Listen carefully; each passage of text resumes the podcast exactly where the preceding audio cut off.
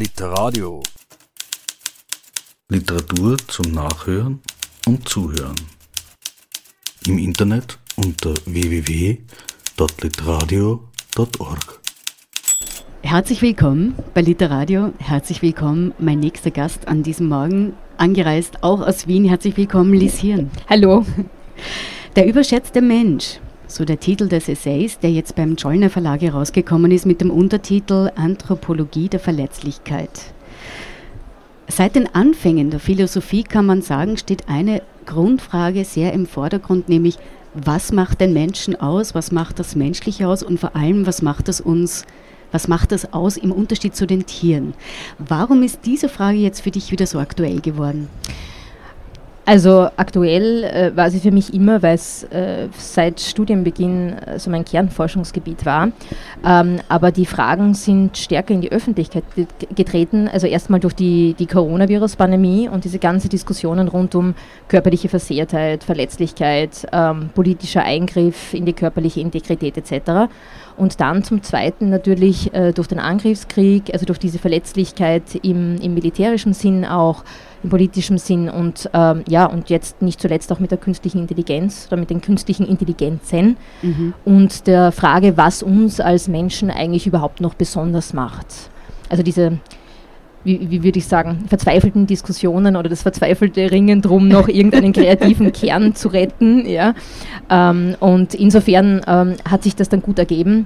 Aber geschrieben habe ich schon länger dran. Also es, mhm. es, es war ein dreijähriges Projekt und ähm, ist dann quasi für mich aber zu einem richtigen Zeitpunkt erschienen. Aber eine Zeit, in der eigentlich extrem viel passiert ist. Ja, war auch richtig schwer. Äh, ich habe auch äh, einmal den Erscheinungstermin verschoben tatsächlich, weil ich gesagt habe, ähm, jetzt bin ich nicht mehr auf der Metaebene oder mhm. ich bin auch nicht mehr mhm. auf der Analyseebene, sondern ich bin mittendrin und das betrifft mich jetzt. Ähm, und ähm, also ich brauche mehr Zeit, äh, um mich da auch wieder zu distanzieren. Mhm. Und ich möchte an manchen Punkten auch noch weiter recherchieren. Ich möchte mich austauschen mit Fachkollegen zur künstlichen Intelligenz. Ich bin ja selber keine Informatikerin äh, und dann will ich auch gar nicht so tun, als ob ich da der Profi wäre, sondern ich, ich möchte ja als Philosophin Fragen stellen, auch zu dem Gebiet ja. und zu den, zu den Erscheinungen, die es da jetzt gibt. Ja. Die künstliche Intelligenz ist natürlich ein ganz großes Thema, mhm. aber gehen wir auch noch einen Schritt zurück. Ähm, die technische Revolution hat uns natürlich voll erreicht und die hat ja eigentlich sehr ähnliche Auswirkungen auch auf unsere Gesellschaft wie damals die industrielle Revolution. Und das Interessante ist schon damals wie auch heute, gibt es aber immer wieder Menschen, die trotz dieser Technik und dem Fortschritt äh, und auch diesem, wir beherrschen die Natur und die Tiere und so weiter, immer so diese romantische Vorstellung vom Leben im Einklang mit der Natur haben, oder?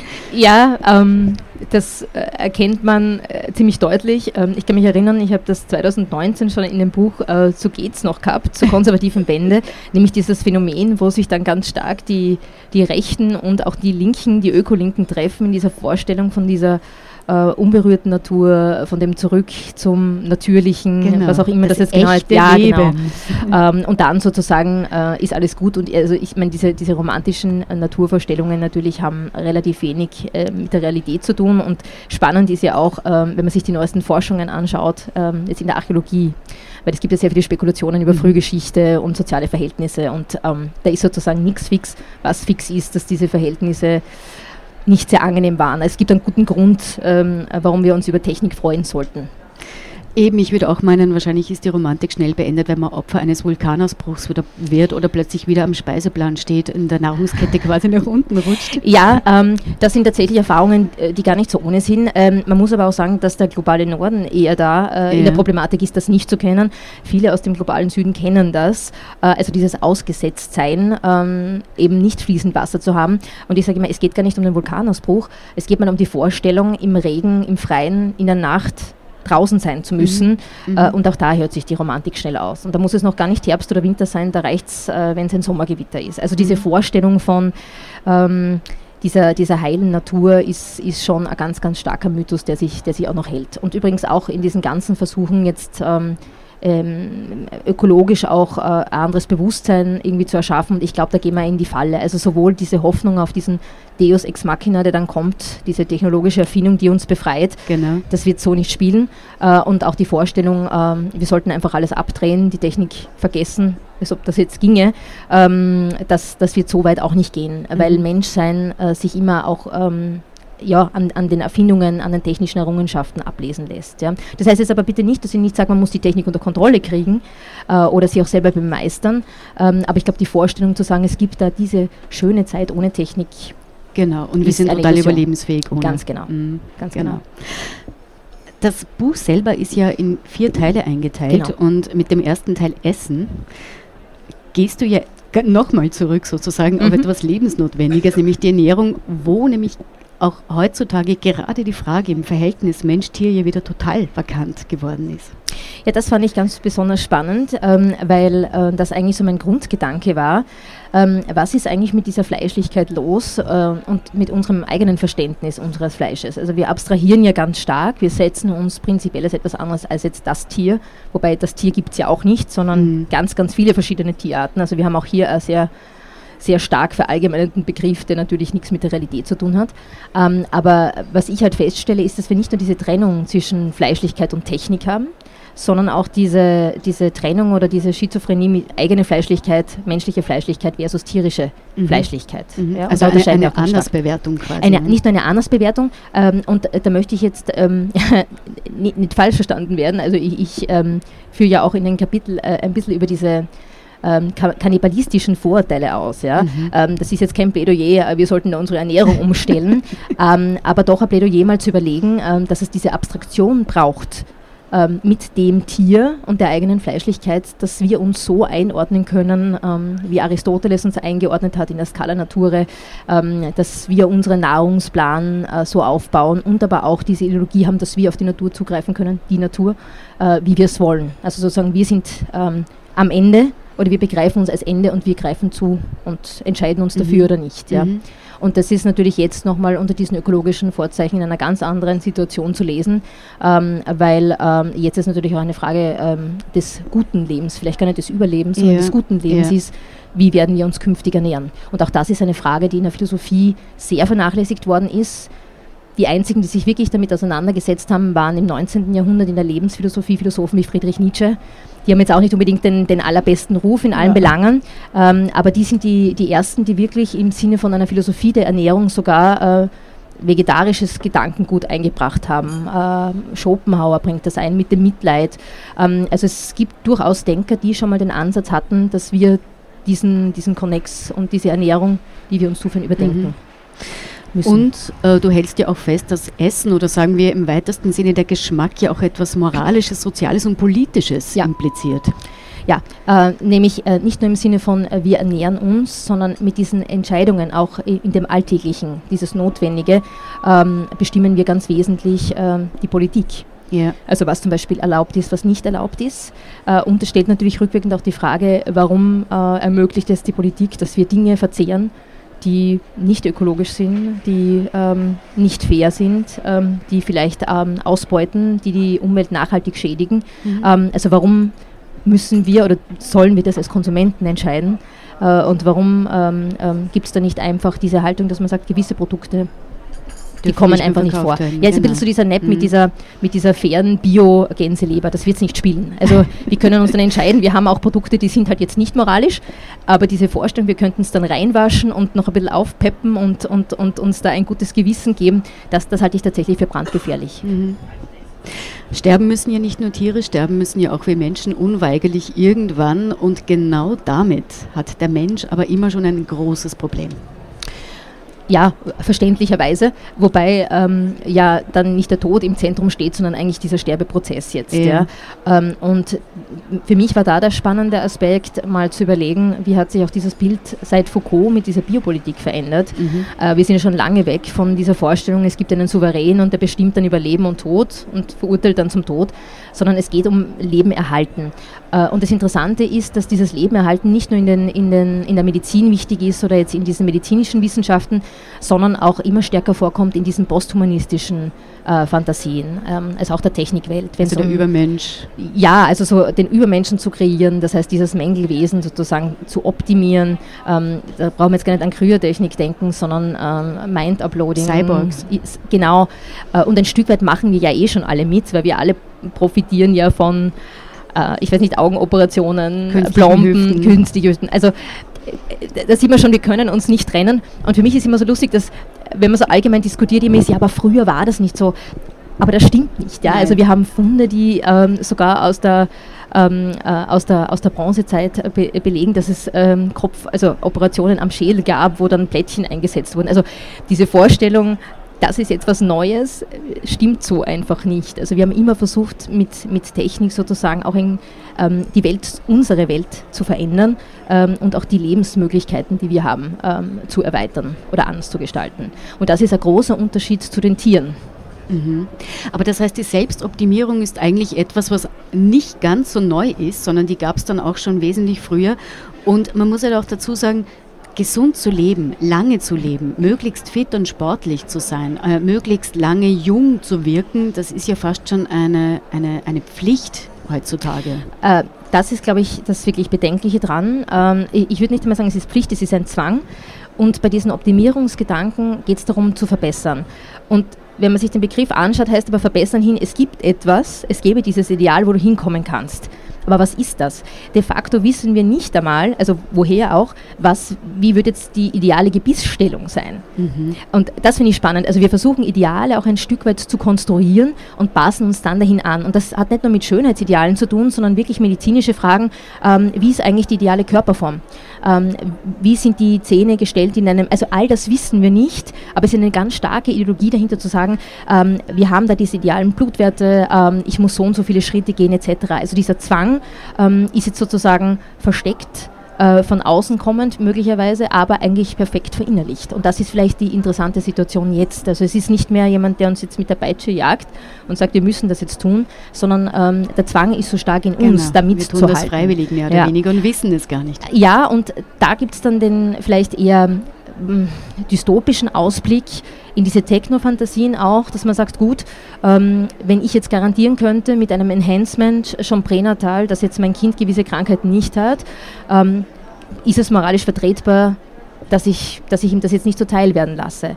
Ähm, dann ist es die Frage der Leistbarkeit, also die Gerechtigkeit. Genau. Ja? Wer kann sich das leisten? Es werden mhm. sich nicht alle leisten können. Und dann stehen sich wirklich interessante, ähm, auch anthropologische Fragen. Ähm, nämlich, ähm, dann sprechen wir nicht mehr von einer Zweiklassengesellschaft, sondern auch von ähm, einer sozusagen modif modifizierten, optimierten Art von Menschsein möglicherweise ähm, und eben den uns Normalen, die halt ähm, verletzlicher sind, sterblicher sind, fehleranfälliger sind etc. Und auch das wird wesentliche oder würde wesentliche Konzepte ändern. Ja. Mhm. Aber da, wie gesagt, ähm, höre ich wenig Diskussion, da gibt es schon dystopische Fantasien, genau. aber dass man sich wirklich bewusst macht, dass das auch unser Bild von Gerechtigkeit oder auch Fragen von, wie weit bin ich noch ein moralisches Subjekt, wenn ich also Implantate zum Beispiel äh, einsetze, die mein Gewaltpotenzial verändern können, ja, weil wir einfach sagen, wir sind ja. einfach gewalttätig gewesen, wir wollen es unterdrücken, dann greift das aber meine Position als moralisches Subjekt an. Weil äh, in dieser Grundfrage wäre jetzt auch bekannt, mir auf jeden Fall die Möglichkeit gegeben, auch falsch zu handeln. Da kommt die nächste gesellschaftspolitische Frage. Wie weit gehen wir dieses Risiko noch ein? Also erlauben wir uns in einer Gesellschaft, dass wir auch mhm das mhm. Falsche entscheiden und vielleicht auch eben Verhalten an den Tag legen, das schlecht ist. Mhm. Also auch im Hinblick darauf, wer hat denn überhaupt einmal die Deutungshoheit? Mhm. Was ist gut, was ist schlecht? Was muss man präventiv schon verhindern und was nicht? Und so. Mhm. das, auch genau. das ist ja schon in, in, in ja. der Gerechtigkeitsfrage ein Problem. Ja, genau. Ja. genau. Uh, und uh, also das, das, das sind ganz, ganz viele Baustellen die konnte ich natürlich auch nur, nur teilweise ein, ein wenig äh, skizzieren. Äh, erstens mal, weil die Forschung in den Kinderschuhen steckt, ähm, aber durchaus finanzkräftig unterstützt wird. Und eine daraus folgende Frage für mich ist äh, schon auch, ähm, ist das eigentlich okay für die Zivilgesellschaft, dass yeah. dieses Geld in diese Forschung geht? Also es gäbe ja auch noch andere Baustellen, die wir haben, äh, jetzt mehr denn je. Ähm, also man könnte auch in andere Sektoren hinein investieren mhm. um die Probleme zu lösen, die mhm. wir haben. Ja. Ähm, ja, aber da treffen halt auch diese ganzen Techno-Fantasien ähm, auf dieses religiöse, eskapistische Denken. Man hat zwar nicht mehr das Jenseits, ähm, aber hier will man zumindest ähm, so gut wie möglich alles ausschöpfen genau. und vielleicht das Nachleben im Digitalen schaffen oder digitale Unsterblichkeit oder, genau. Ja, als Hologramm zumindest oder ähnlich. Ja, ich meine, das ist natürlich eher eine unbefriedigende Vorstellung, wobei ich sagen muss, auch die christliche Vorstellung des Himmels ist jetzt nicht unbedingt befriedigend. Also da ist die Nein. Hölle ist ja sehr gefüllt mit Lust und Schmerz und der Himmel ist dann eher so, kann man sich gar nicht so genau vorstellen, was da eigentlich passiert. Er wirkt eigentlich Eben. sehr, sehr leibfeindlich, körperlos, lustlos ja. vielleicht. Und zugleich kennt jeder Kirchengeher den Leib Christi zumindest, wie er schmeckt. Ganz genau. Also auch da sind diese Praktiken mit dieser Fleischlichkeit überliefert oder eben in einer anderen Form nochmal äh, transformiert erhalten geblieben. Ja? Und mhm. das finde ich schon spannend, weil das ist für, für Christen oder gerade gläubige Christen eine Selbstverständlichkeit, mhm. ähm, die nicht mal viele Kinder hinterfragen. Ähm, und ähm, da merkt man aber schon, äh, wie, wie, wir an diesen Mythen hängen und diesen Narrativen hängen ähm, und wie sie dann in versteckter Form immer wieder mal äh, nach außen treten. Mhm. Und das sieht man auch bei mhm. diesen Technofantasien, bei diesen posthumanistischen, transhumanistischen ja. Weltbildern ganz stark. Künstliche Hüften und ähnlich sind alles Prothesen, die wir ja schon kennen mhm. aus dem Alltag. Man könnte sagen, vielleicht ist die künstliche Intelligenz auch als eine Art Prothese ursprünglich entwickelt worden, um der Intelligenz des Menschen etwas nachzuhelfen, auf die Sprünge zu helfen, unsere Leistung zu steigern. Mittlerweile hat uns die aber natürlich überholt. Naja, da würde ich, würde ich jetzt vorsichtig sein. Erstens mal gibt es ja nicht die eine künstliche Intelligenz, ja. sondern künstliche Intelligenzen. Zweitens mal ist ja nicht Leistung das Einzige, was Intelligenz schaffen muss. Ähm, ja, da gab es auch schon andere Gerätschaften, äh, die ziemlich gut waren. Äh, Taschenrechner zum Beispiel.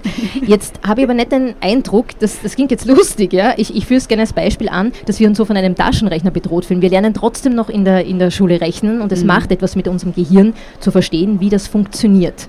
Ja? Also das, das ändert etwas. Natürlich könnte ich sagen, ich brauche es nicht mehr, ich habe ja eh das Gerät. Tun wir aber nicht. Und ich glaube, es wird auch ein bisschen in diese Richtung gehen, äh, wenn es jetzt um ähm, Chatbots geht etc. Natürlich übernehmen die Arbeiten, aber auch sehr oft Arbeiten, äh, die ohnehin nicht gern gemacht worden sind, repetitive Arbeiten etc. Ja, die Programme werden besser werden. Ähm, ich sehe aber die Bedrohungssituation nicht in den Programmen, ich sehe es nicht in der künstlichen Intelligenz oder den künstlichen Intelligenzen, sondern darin, dass wir den Menschen dahinter und auch der Politik nicht zutrauen, dass sie für das Kollektiv gute Entscheidungen trifft. Das heißt, Entscheidungen, ähm, die auf das, ähm, das große Wohl absehen und nicht nur auf die eigene Geldtasche, auf die eigene Partei, auf ähm, die Meinung gerade bei der nächsten Wahl etc. Mhm. Ich glaube, da ist das Problem drin. Also die moralische Integrität ist nicht gesichert und das ist es definitiv bei ChatGPT auch nicht, weil im Nachhinein zu sagen, wir haben auf alles zugegriffen äh, genau. und wir haben jetzt ein Problem, ja, das ist eine Augenauswischerei. Ja? Also mhm. das, äh, ohne äh, sich Gedanken über Urheberrechte zu machen und mal einfach zu tun, das ist, das ist tatsächlich äh, eine unmoralische Verhaltensweise. Mhm. Das heißt, die Technik an sich ist wie in allen Dingen nicht das Problem, sondern es ist da tatsächlich das Problem der Nutzung. Also der Mensch ist eigentlich wieder das Problem in dem Fall. Ähm, ja, oder auch die Lösung. Ja. Ähm, also ich bin kein äh, Fan von der Vorstellung, äh, wir werden das alles mit Bewusstseinssprüngen schaffen. Ja. Wäre bei sozialen Entwicklungen nicht der Fall gewesen etc. Das heißt, es wird ohne rechtliche Grundlagen nicht gehen. Äh, die Frage ist, wie schnell erstellen wir die und äh, vielleicht die schwerwiegendere daraus für die, für die Entwickler ist, mhm. wie weit hemmen sie dann den Wettbewerb? Weil die Frage ist natürlich, wenn ich den einen auf einem Kontinent einenge, gebe ich dem anderen möglicherweise einen Startvorteil in der Forschung. Ähm, wir überleben, äh, wir, ähm, Verzeihung, das kann man vielleicht rausschneiden, wir überleben. ähm, wir erleben was ähnliches wie ähm, auch mit der Atombombe, wo dann äh, Günther, äh, Günther Anders und Karl Jaspers viel darüber geschrieben haben. Ähm, also wir haben plötzlich eine Technologie, äh, die so umfassend unser Leben verändert oder auch vernichten kann, ähm, dass dann danach eigentlich nichts mehr anders ist. Und was wir gesehen haben, äh, jetzt bei der, äh, bei der, Atombombe wie auch bei der künstlichen Intelligenz, man kann nicht einfach aufhören. Genau. Also in dem Moment, wo dieses Wettrüsten oder Wettforschen anfängt, ist es natürlich schwer. Ja? Also die, die Büchse der Pandora ist offen. Die Frage ist jetzt, wie reagieren wir darauf ähm, und wie schaffen wir es, ähm, dieses Menschliche nicht, nicht, zu verlieren. Und das meine ich jetzt nicht moralisch, sondern im Sinne von, die Technik ist äh, zur Verbesserung des menschlichen Lebens da oder auch äh, des ökologischen Gleichgewichts. Stichwort naturfreundliche Technik etc. Mhm. Ähm, das ist ja ganz schwer für uns überhaupt vorstellbar. Ähm, und das sind, finde ich, die großen Herausforderungen. Ja? Also wie, wie kann da Politik agieren und im Moment bin ich da leider eher weniger zuversichtlich. Ähm, es ist jetzt was gelungen äh, in der EU mit ähm, bezüglich äh, Plattformen und da eine starke Regelung äh, hinzusetzen. Safe Harbor Prinzip heißt ja. es. Ähm, aber das Problem ist, das betrifft halt die großen Plattformen. Du müsstest für jede die kleine Plattform äh, dieselbe Regelungen einführen etc. Und das ist natürlich eine große Herausforderung. Mhm. Und da zum Beispiel, ähm, da liegt schon am Konsumenten, an der Konsumentin, welche Inhalte sie wo äh, postiert, ob sie das meldet, ob sie sich damit beschäftigt oder nicht. Ja. Mhm. Also wir können nicht alles an die Politik auslagern. Äh, bei den großen Konzernen ja, da würde ich mir noch mehr wünschen. Ähm, aber bei den Kleinen definitiv wird es an uns liegen, wie wir sozusagen auch mit dem Medium umgehen, ähm, ob wir uns sozusagen zurückhalten können oder nicht. Mhm. Oder vielleicht auch mal aufgehen können. Ich glaube, das ist ja sowieso die größte Herausforderung. Das stimmt. Im, Im Moment zumindest. Du hast an einer Stelle geschrieben, über das habe ich lange nachgedacht. Du hast nämlich geschrieben, unsere Haltung zur Welt ist eine sentimentale und keine sensible. Mhm. Und ich habe dann überlegt, auch, ob das quasi auch die Grundlage ist dafür, dass momentan die Angst so präsent ist, dass mit Angst Politik gemacht wird, dass mit Angst Lobby gemacht wird und, und so weiter, dass wir alle ständig in Panik vor etwas gehalten werden. Ja, ich meine, Angst als äh, Prinzip jetzt der Kontrolle äh, ist jetzt schon lange populär. Ne? Machiavelli hat schon geschrieben in, im Fürst, dass die Furcht besser ist äh, für einen Fürsten als jetzt die Liebe. ähm, also insofern, das wäre jetzt kein neues Prinzip, das sind wir einfach auch als, als äh, menschliche Tiere anfällig oder wir sind über unseren Trieb-Affektapparat steuerbar. Ähm, aber ähm, mit dem Sentimentalen meine ich, dass die Herangehensweise nicht eine ist, die in Richtung Verstehen geht, mhm. äh, sondern ähm, eigentlich in diesem eigenen Gefühl aufgehen, in der eigenen Meinung mhm. aufgehen, die eigene Meinung einfach mal für richtig halten, statt mal zu sagen, gibt es eine andere dazu, kann ich sie in eine Perspektive setzen, ist die vielleicht gar nicht richtig, vielleicht ist das nicht das, wovor ich Angst haben müsste, sondern es ist schon allein deshalb wahr, weil ich spüre. Ja, und das kann natürlich, wie wir wissen, ähm, absolut falsch sein. Ja, wir, wir, uns, unsere Gefühle täuschen uns ständig. Unsere Meinungen ähm, sind selten so fundiert, äh, dass wir sagen können, darauf können wir jetzt was bauen. Ähm, und ähm, das, das finde ich ist das Überraschende. Ja? Also, dass wir eigentlich trotz so viel Wissens, äh, so viel Zugriffsmöglichkeiten zu Wissen, ähm, auch online, ähm, da eigentlich in, dieser, dieser, in diesem sentimentalen Zugang ähm, äh, feststecken. Hm, also auch wenig empathisch. Man könnte auch sagen, wenig sensibel und wenig empathisch. Ähm, ja, äh, empathisch vielleicht für die eigene Gruppe. Äh, oder die, die mhm. Meinungen, die man, die man mitkriegt. Und, und das verstärkt sich natürlich auch. Ich bin kein Freund des Begriffs Blasen. Äh, ich würde eher Gruppe sagen. Und auch das ist nicht neu. Äh, Gruppenbildungen gibt es immer. Ähm, was jetzt anders ist, ist, dass wir viel mehr Möglichkeiten haben, im Online-Bereich so auszuweichen, dass wir nicht mehr so viele Begegnungen haben mit anderen Stimmen. Also was ich damit meine ist, ähm, in einer Welt, äh, selbst wenn ich in einer Gruppe bin, in einem Netzwerk bin, gibt es ganz, ganz viele Störfaktoren, die mich auch immer wieder mal dazu bringen, meine Position vielleicht zu hinterfragen. Ich werde im Alltag damit konfrontiert, ich gehe auf die Straße, sehe das. In dem Moment, wo sich alles sehr stark nach drinnen verlagert, sehr stark ins Netz verlagert, Algorithmus gesteuert ist etc., wird das weniger. Mhm. Also ich glaube auch, dass, dass das ein Problem ist dafür, dass wir uns schwerer tun, uns anderen Meinungen auszusetzen oder überhaupt unsere eigene Meinung oder unser eigenes Gefühl zu hinterfragen. Also wie gesagt, das Gefühl ist da und damit ist es wahr. Und ja, jeder, der mal wütend war, weiß, das kann sehr, sehr schnell verfliegen und muss auch, kann auch grundlos gewesen sein. Mhm.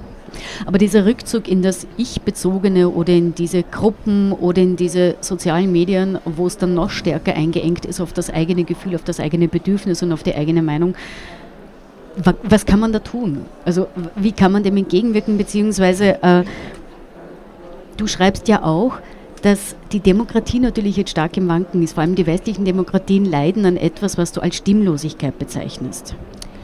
Ja, weil äh, das ähm, Internet jetzt äh, per se als, als Stimmverstärker verstanden, äh, glaube ich, ein Missverständnis ist. Also ich glaube, dass es das Politische ausmacht, dieses, dieses Ringen um Gerechtigkeit, ja, yeah, das yeah. eben auch braucht, dass man überzeugend seine eigenen Werthaltungen präsentiert, dass man sagt, was ist der Plan, wo will man hin etc. Das lässt sich so im Internet nicht abbilden.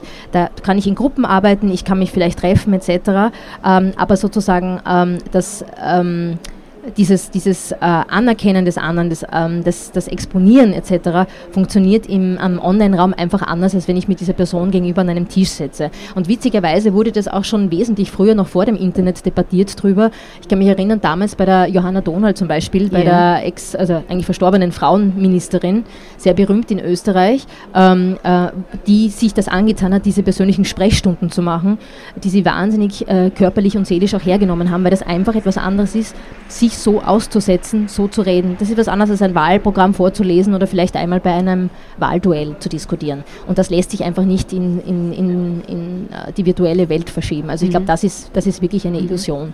Plus natürlich die Konzerne auch und die Plattformen sind nicht demokratisch ähm, strukturiert, sondern die haben Interessen, die haben Profitinteressen, die sind hierarchisch aufgebaut und hier stoßen einfach auch zwei Systeme aufeinander, nämlich ein sehr stark hierarchisches und ein demokratisches, das eigentlich versucht, alle reinzuholen, Transparenz zu ermöglichen etc. im besten Fall. Und dass das natürlich clasht ähm, und dass da die Konzerne aber auch reguliert werden müssen, das also ist für mich äh, logisch ja. keine Frage. Ja. ja. Das ergibt sich aus, aus der Sache, außer wir wollen natürlich, dass sich die Demokratien verändern mhm. oder sie werden sich dann auch notwendigerweise verändern müssen. Und mit dieser Stimme, wie du auch am Beispiel von Johanna Donal gezeigt hast, ist ja auch wieder dieses Fleischliche, dieses Körperliche wieder Genau, diese Bezogenheit, ja. ja. Also ich, ich finde dieses Ausgesetzten gut, weil das eben auf das, also Verletzlichkeit wird ja generell immer als sehr negativ gewertet, ähm, als etwas, was man nicht möchte. Ähm, Stichwort auch wieder Posthumanismus, also man will eigentlich diesen Körper loswerden. Und das lustigerweise trifft sich sehr stark mit diesen religiösen Bildern, die oft sehr leibfeindlich sind, gerade im Christentum, mhm. ähm, die aber in der, im anderen Extrem sind, die dann dieses Leid wieder so betonen und diese Verletzlichkeit so hochleben lassen. Ähm, und das, ich, ich, sehe beide als die falschen Ansätze, aber diese, diese Verletzlichkeit als biologische Disposition zu sehen ähm, und die neutral zu bewerten ähm, und zu sagen, okay, das, das ist jetzt unsere, unsere Situation und was, was leiten wir jetzt daraus ab, den, den Punkt, finde ich, haben wir noch nicht erreicht. Also wir sind entweder im einen Extrem, das zu, zu glorifizieren ja. ähm, oder im anderen, dass wir sagen, das ist ganz, ganz furchtbar, ähm, das möchten wir am liebsten überhaupt nicht mehr und ähm, je weniger Fleisch, je weniger Körper, je weniger Affekte, desto besser. Am Ende schreibst du oder du stellst in den Raum, dass die, diese Ich-Zentriertheit, die ja auch im Existenzialismus immer so mhm. hochgehalten wird, dass die irgendwann wahrscheinlich oder in einer sogenannten Anthropolypse, nämlich dem kompletten Untergang des Menschlichen oder der Menschheit führen könnte. Das klingt natürlich jetzt schon mal sehr dystopisch. Damit meinst du aber nicht nur das Klimatische oder Technologische, sondern eben auch das Intellektuelle. Auch das kann verschwinden. Ja. Wie weit sind wir? Ähm, das ist ganz schwierig abzuschätzen, äh, weil ich bin ja mittendrin. Ja? Also es wäre vermessen zu sagen, äh, ich, ich habe da jetzt als die Einzige den Überblick und sage dann, wir sind schon so weit. Aber ich, ich sehe es tatsächlich gefährdet. Äh, und ich glaube, ein, ein Punkt ist mal zu sagen, ähm, wir haben da keine apokalyptischen Vorstellungen, ja? weil wir uns wesentlich weniger für Biodiversität und das Artensterben interessieren, sondern wenn wir davon reden, geht es eigentlich darum, ist menschliches Leben noch möglich ähm, oder wird dieses menschliche Leben ähm, ausgelöscht oder ist das gute Leben für Menschen ja. noch möglich? Ja? ja genau. äh, weil irgendwie zu überleben, glaube ich, ähm, da gibt es auch schon wieder Modelle, die sagen, das wird auch mit ein paar Grad mehr oder weniger gehen. Ähm, Zumindest für einige. Für einige, ganz genau, für einige. Ja? Also wir reden da schon auch vom guten Leben und auch dieser Idee ähm, des Menschen sozusagen auf seine, seine Lebenswelt auch irgendwie positiv positiv einzuwirken. Und jetzt positiv meine ich im Sinne von ähm, äh, vielleicht ein, ein, ein gutes Leben für alle zu, äh, zu ermöglichen, nicht ein besseres, weil dann sind wir schon wieder in diesem Optimieren genau. und auch mit diesem Ansatz darauf, irgendjemand wüsste, wohin es gehen soll oder das ist es und daraufhin müssen wir jetzt alle arbeiten. Das halte ich für sehr gefährlich. Vielleicht ein alternatives? Vielleicht ein alternatives, ja. Aber das, das wird ein hartes Ringen werden äh, und ähm, da gebe ich Kollegen von mir recht, die sagen, da müssen wir uns nicht nur über Dinge wie unsere Stellung als Mensch jetzt Gedanken machen, sondern äh, auch über Dinge wie Eigentumsverhältnisse nachdenken, also Zugänge zur Natur, Besitzverhältnisse nachdenken. Ähm, betrifft übrigens auch dann das Digitale, wer hat Zugriff, wer hat ein Monopol. Ähm, also das ähm, hat wirklich große, große Baustellen. Mhm. Ja. Also da haben, da haben wir einiges zu tun. Mhm. Also deswegen sage ich, das ist ein interdisziplinärer Prozess äh, und dass wir vielleicht auch der Appell am Schluss, wenn ich mir einen erlauben darf, ähm, dass jetzt die Zeit für, für ungewöhnliche Allianzen ist. Äh, also Allianzen außerhalb der eigenen Gruppe. Ja. Äh, und ich fand es so schön, in, in Österreich gab es jetzt äh, so ein kleines Projekt, ähm, das, das, mir irgendwie vorgestellt wurde, wo dann irgendwie die Forstwirtschaft mit Künstlern zusammenarbeitet. Ja, äh, und dann irgendwie noch mit, mit kleinen lokalen Betrieben in der Stadt. Und das hat natürlich dann die Bezirkspolitik vollkommen ja, in Aufruhr versetzt, weil plötzlich Player zusammen waren, die sie alle brauchen. Und da kann man nicht einfach sagen, ja, das sind die Künstler oder das sind jetzt, die kennen sich nicht aus, sondern sie sind so als, als ähm, ja, komplexe, komplexe, ähm, ja, als komplexer Bürger dargestanden mhm. Ähm, mhm. und haben doch einiges, zumindest Kleines, auch, auch bewegen können oder, oder auch äh, zum Positiven wenden mhm. können und sich einige Rechte zurückerobern können. Ja, das wird einige Lobbyisten jetzt zum Umdenken zwingen wahrscheinlich oder zum Dazulernen. Leider ist unsere Zeit vorbei, aber ich bedanke mich ganz, ganz herzlich für das Gespräch. Danke für, für die Input Einladung. Und eben auch für diesen letzten Appell am Ende. Vielen Dank, Liz Hirn. Der überschätzte Mensch, so der Essay im Czollner Verlag erschienen, eine Anthropologie der Verletzlichkeit. Vielen Dank und ich hoffe, die Philosophie in der Praxis geht weiter. Auf jeden Fall. Literadio. Literatur zum Nachhören und Zuhören. Im Internet unter www.literadio.org.